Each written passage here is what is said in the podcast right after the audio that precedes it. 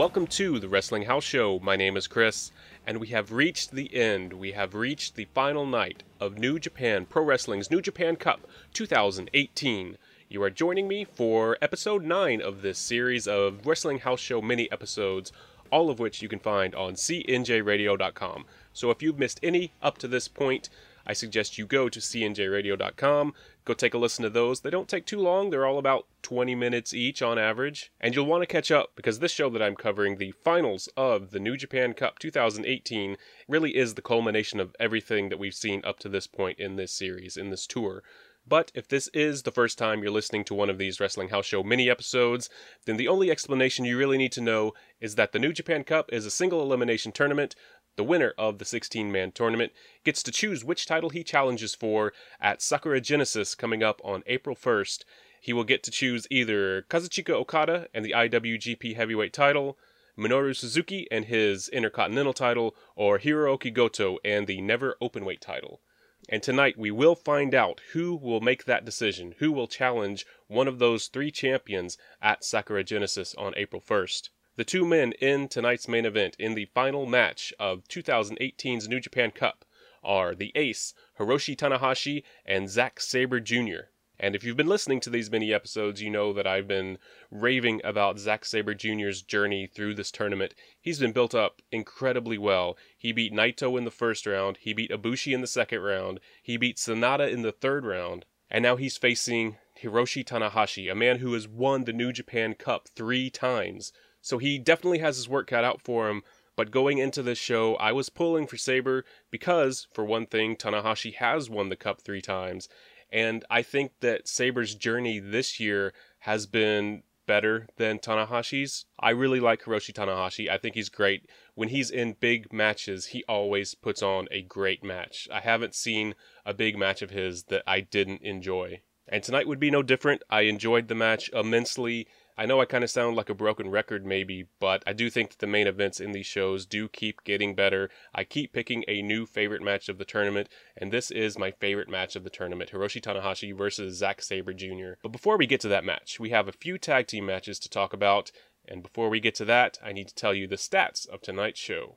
So, tonight on the Wrestling House Show mini episode, I will be talking about the New Japan Pro Wrestling show that took place on March 21st, 2018 at 3 p.m. Japanese Standard Time. It is the New Japan Cup 2018 Finals, and it took place in a venue called Aore Nagaoka in the city of Nagaoka in Niigata, Japan. And the attendance was what I believe to be the most of any show on this tour so far, which makes sense.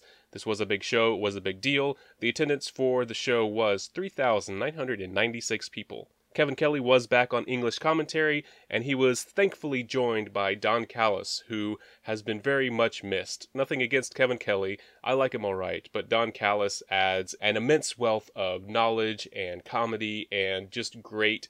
He's a great foil for Kevin Kelly. I think that Callis elevates Kelly's game when he's there. So that was great. Callis had me laughing throughout the night. He also provided his own brand of color commentary on that. And Juice Robinson actually did some color commentary in the finals match. And he was really good, actually. I think of all the wrestlers who Kevin Kelly has had join him in the booth for this tour, Juice Robinson was probably the best. But before all of that, of course, we have to start the night with a Young Lions match. It was a singles match. It was the Young Lion Tetsuhiro Yagi versus Shota Umino. And I think this was the best Young Lions match of the tour. Both men were super aggressive in this match. They started off with a lot of strikes, a whole bunch of chops. Uh, they slapped each other in the face. They were going all out, just showing how tough they are in the center of the ring, just trading shots. Umino did start to pull ahead once they got into the actual wrestling of this wrestling match. But Yagi did hit, he hit a drop kick, which feels like it's almost his signature move at this point, even though a lot of the young lions do drop kicks because, as I said on the previous episode, their arsenals are limited by design. But Yagi's dropkick looks good, and he went into a Boston Crab from that. He had Umino in a Boston Crab, and Yagi kept pulling Umino away from the ropes so that, for one, it showed the tenacity of Yagi, and on the flip side of that, it showed the resilience of Umino. He kept crawling, he kept getting pulled back. He kept crawling, he got pulled back again, and then he finally did crawl all the way to the ropes. He grabbed the bottom rope and got out of it. Shota Umino did win the match. He won via submission with a Boston Crab on Tetsuhiro Yagi. But I think this is a really good match for both of them. I do think Umino is a little bit higher in the totem pole as far as the Young Lions go, but I think they're both really good. I really like both of them. But moving on to the next match, another man who is pretty high on the Young Lion totem pole is Tomoyuki Oka, and he fought in this next match another singles match. It was Oka versus Taichi, and this has been a great tour for Taichi. He recently got elevated to the heavyweight division. He was a junior heavyweight prior to the anniversary show, which happened a few weeks ago. But I think he's really come into his own. And this match I didn't enjoy as much as the previous match because it wasn't as competitive. Taichi didn't really have much of a problem with Oka he did take his time. He took his sweet time to even get into the match, really. He didn't take off his ring entrance gear for a long time, and then he slowly took it off. And even when Oka started to come at him, Taichi would just hang back on the ropes and, like, he was doing kind of what Naito does a lot. Just like, hey, just calm down. We'll get to this when I want to get to this. And yeah, so I really like what Taichi's been doing. This series of shows in the New Japan Cup have been great for him. He didn't win, he lost in the first round, but his personality has really come through, and he's shown that he is a formidable heavyweight. This match, I mean, it was basically a squash match. It went on longer than that, and Oka did get some offense here and there, but Taichi did win after a thrust kick. He won via pinfall, and he didn't really have any trouble with it, which is is something. I mean, it does say that he is at that level. He has risen to that level. But moving right along, the next match was a six-man tag team match. It was the Bullet Club team of Bad Luck Fale, Tanga Loa, and Yujiro Takahashi with the returning Peter, who I was very happy to see in this match and at ringside throughout the match. And they were facing the team of Toa Henare, Michael Elgin, and Togi Makabe. And again, I think this was pretty good. It didn't feel terribly special. It did feel like pretty much a standard Bullet Club match. Bullet Club worked as a much better team, as a better unit than their opponents. It was one of those matches where the good guys all got one tag apiece. Henare actually got two. He got a tag early in the match, or he was legal in the ring early in the match, and then he got into the ring legal late in the match, which of course led to Henare losing for his team. Tanga Loa pinned Toa Henare after his over the shoulder reverse pile driver. And so I think this was good for Loa because I had said he was kind of back and forth throughout the whole series of shows where he would get beat up the entire time in some of these matches, and then other times he would do really well. This one he did really well. His whole team did well. There was some brawling, of course, things like that. But to see Tanga Loa get the victory, even though it was on Henare, who loses an awful lot, but it was good to see Loa get that victory. And then the next match, which I did like this next match quite a bit, which it featured the Killer Elite Squad, and I don't really know of any matches that I haven't liked from them that I've seen recently. So it was Davey Boy Smith and Lance Archer versus the Chaos team of Toru Yano and Tomohiro Ishii.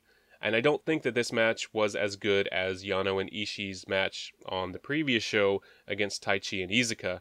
This was a bit more of kind of a standard Killer Elite Squad match where they controlled a lot of the match. They did a lot of big, big moves on their opponents. Ishii took a lot of damage in this one, but he also dealt a lot of damage as well. He managed to get, I had talked about on one of the previous shows about the size difference between Lance Archer and Tomohiro Ishii, where Archer just towers over this man who looks like a really big man himself, Ishii. But Ishii got Lance Archer up in a suplex position and held him there. It was a stalling brainbuster, and he hit it like perfectly on Lance Archer, so that was really great to see. Unfortunately, Chaos did not win tonight, or I guess, or maybe fortunately, depending on who you were pulling for. But Davey Boy Smith Jr. pinned Toru Yano after a killer bomb. Yano did do a lot of his cheating tactics, things like that, the turnbuckle spots, the the low blows, but a lot of his stuff backfired too. He got thrown into the turnbuckles and then he threw Davey Boy Smith into the turnbuckles. So it was like back and forth. He went for a low blow, but Davey Boy Smith also hit a low blow. So it was that thing where Yano was getting a lot of payback for the stuff that he's been doing, which you know, I was all right with that. And Archer, of course, was up to his very obnoxious ways of spitting on everybody he possibly could before the match. Don Callis had an umbrella at ringside that did him very little good as Archer came by. All that did was put a target on Don Callis for Archer to spit spit and pour water all over Callis as much as he possibly could. So that was pretty funny. Archer did stare down another little kid, another little boy. He actually like pushed a barricade into the boy. I don't think he meant to, but he was going through the crowd and knocking a barricade over and it was leaning up against this little boy. He was just staring up at Archer, and Archer stared down at the kid, but he didn't do what he did to the smaller kid on the previous show that he made scream. He stared him down, and then later in the match, he, he saw two women at ringside with a chaos towel, and they were holding it up, and he was staring at him. He had his he had like one leg up over the barricade on a table, and he was just perfectly still, staring at him as they were hiding behind, laughing, but they were hiding behind the the towel and Archer eventually like went over and grabbed the towel out of their hands and then he took it and he like rubbed it under his crotch and then threw it on the ground and they were still laughing so it was pretty good. I enjoyed that. And then Archer, of course, continued to be a jerk. He choke slammed the young lion, Ren Narita, who didn't even have a match tonight. But of course, he was at ringside throughout the entire night until after this, probably. I didn't notice him from that point on. But he gave him two choke slams, and then he and Davey Boy Smith called out Sanada and Evil. They want a shot at the IWGP Tag Team titles. And of course, Sanada is at the show. He's in a match later. He didn't come out, and Evil is still recovering from a broken orbital bone that he had surgically repaired. So we'll see whenever he comes back that I'm sure the Killer Elite Squad will be the first defense for the LIJ team of Sanada and Evil. But on to the next match. It was the team of David Finlay and Juice Robinson versus the Chaos team of Yoshihashi and Hirooki Goto. And this was a good match. It was pretty surprising, but I think the best part of the match was like the last 30 seconds. Up to that point, it was fine. I enjoyed it, but it wasn't great, and I thought it was okay. But in the last few minutes, it ended up being Goto and Juice Robinson in the ring, and they were pretty much alone. There was a little bit of a breakdown in the match, but they ended up in the in the ring together and Robinson hit Pulp Friction, his unprettier, on Hirooki Goto, and Juice Robinson pinned the never open weight champ. He won the match by pinning Goto. So that was a big deal. That was pretty surprising to me and to the crowd as well. The crowd started buzzing a lot after that because it, it was so sudden too. There wasn't like this really big build up to it. It was just he hit it and it was over. So that was that was really surprising but I really do like it as well because Juice Robinson has had a great tournament. He's had surprisingly really, really good matches throughout this tournament. And even though he did lose in the semifinals, I think he deserves some kind of reward. This is conceivably his reward, and presumably he'll get a never open weight title shot in the near future. So maybe that'll happen at Sakura Genesis as well. But moving right along, this was a match that got the crowd buzzing as soon as they saw the images flash on the screen. It was Los Ingobernables de Japón versus Suzuki-gun. It was the teams of Hiromu Takahashi, Bushi, Sanada, and Naito versus El Desperado, Yoshinobu Kanemaru, Takashi Iizuka, and Minoru Suzuki. And I think this was a good culmination of everything that's been going on and simmering throughout this entire series of shows. There wasn't really anything new to this one, but they just took those feuds that have been building between Suzuki and Naito and between the tag champs or the junior heavyweight tag champs and Bushi and Takahashi. Those feuds kind of were amped up a bit in this match. Naito was getting under Suzuki's skin a lot more. Takahashi and Bushi were taking the fight to Desperado and Kanemaru a lot. This was really, really good. I really enjoyed this match quite a lot. Sanada also got a lot of offense in this one. He lost in the semifinals, but he's still right up there. They did come out to Naito's music and not Sanada's music, which makes sense. Naito is still the leader and he is still at that upper echelon. But Sanada's really close as well. But I like how both of these teams are very committed to the group.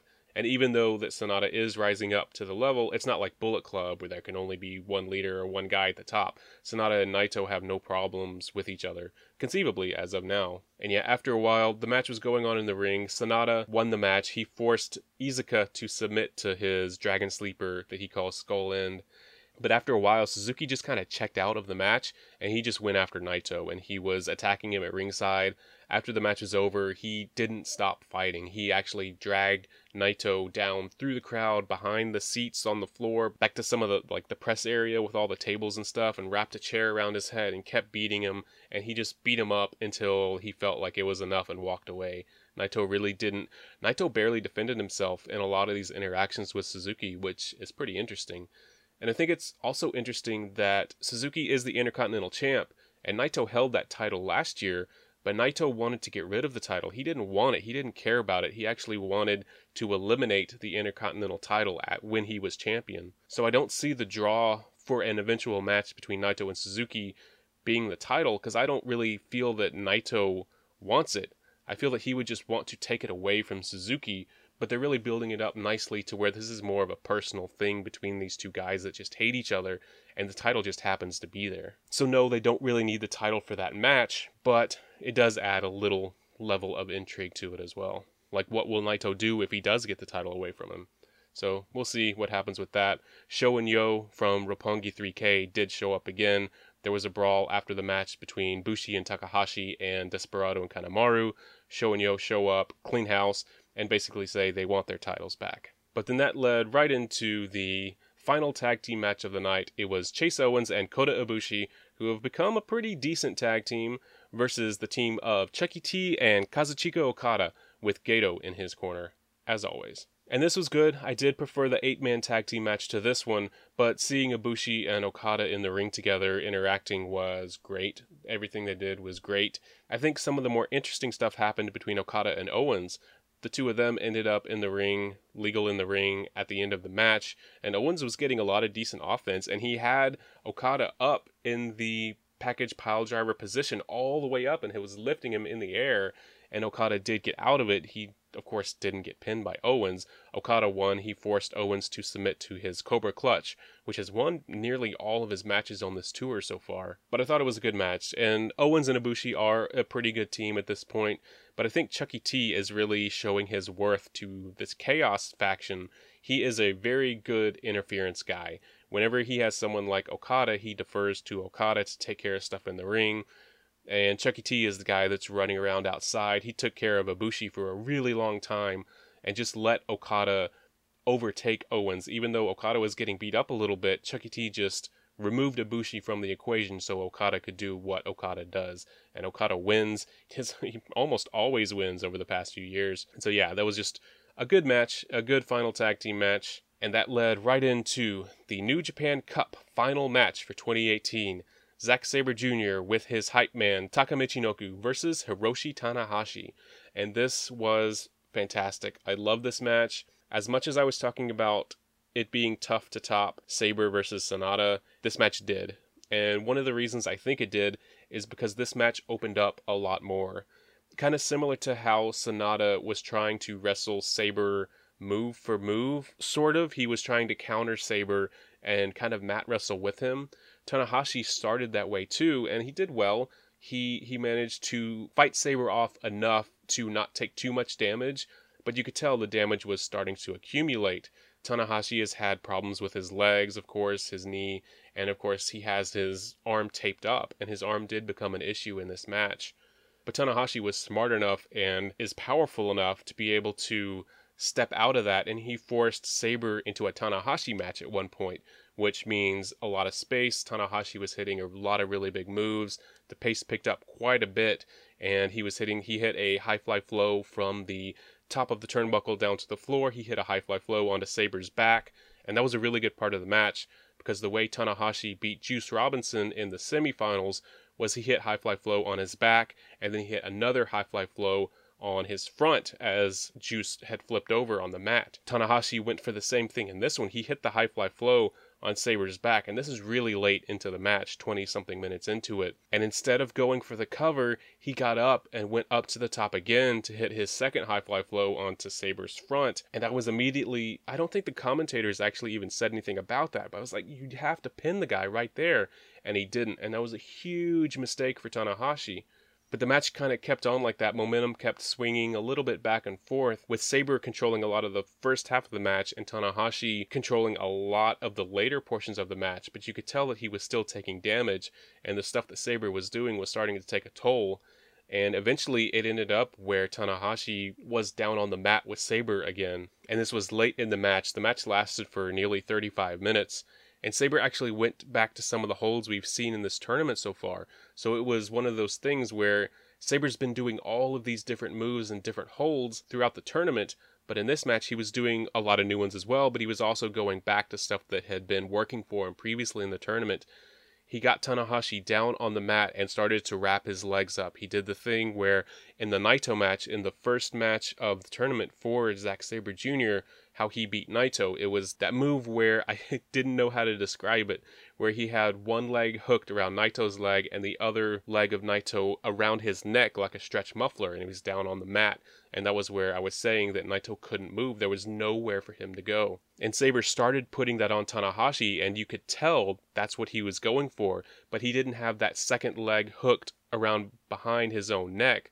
So Tanahashi was still able to kind of flip over and he still had leverage to move and try to get out of this. And he almost did. They were really close to the ropes, but you could see Sabre thinking and looking and feeling for what he could do. And he had to push up on his back and push backwards back into the center of the ring. And then he did manage to pull Tanahashi's leg behind his own neck. So I found out later that Zack Sabre Jr. calls that orienteering with napalm death. That's a that's a big name and a very violent name for the move, but it really works because he did have that other leg of Tanahashi hooked in such a way it was kind of it was like pushing against his the back of his calf and his knee with one leg, stretching his crotch out and his other with his other leg behind his own neck. And Hiroshi Tanahashi tapped out to Zack Sabre Jr.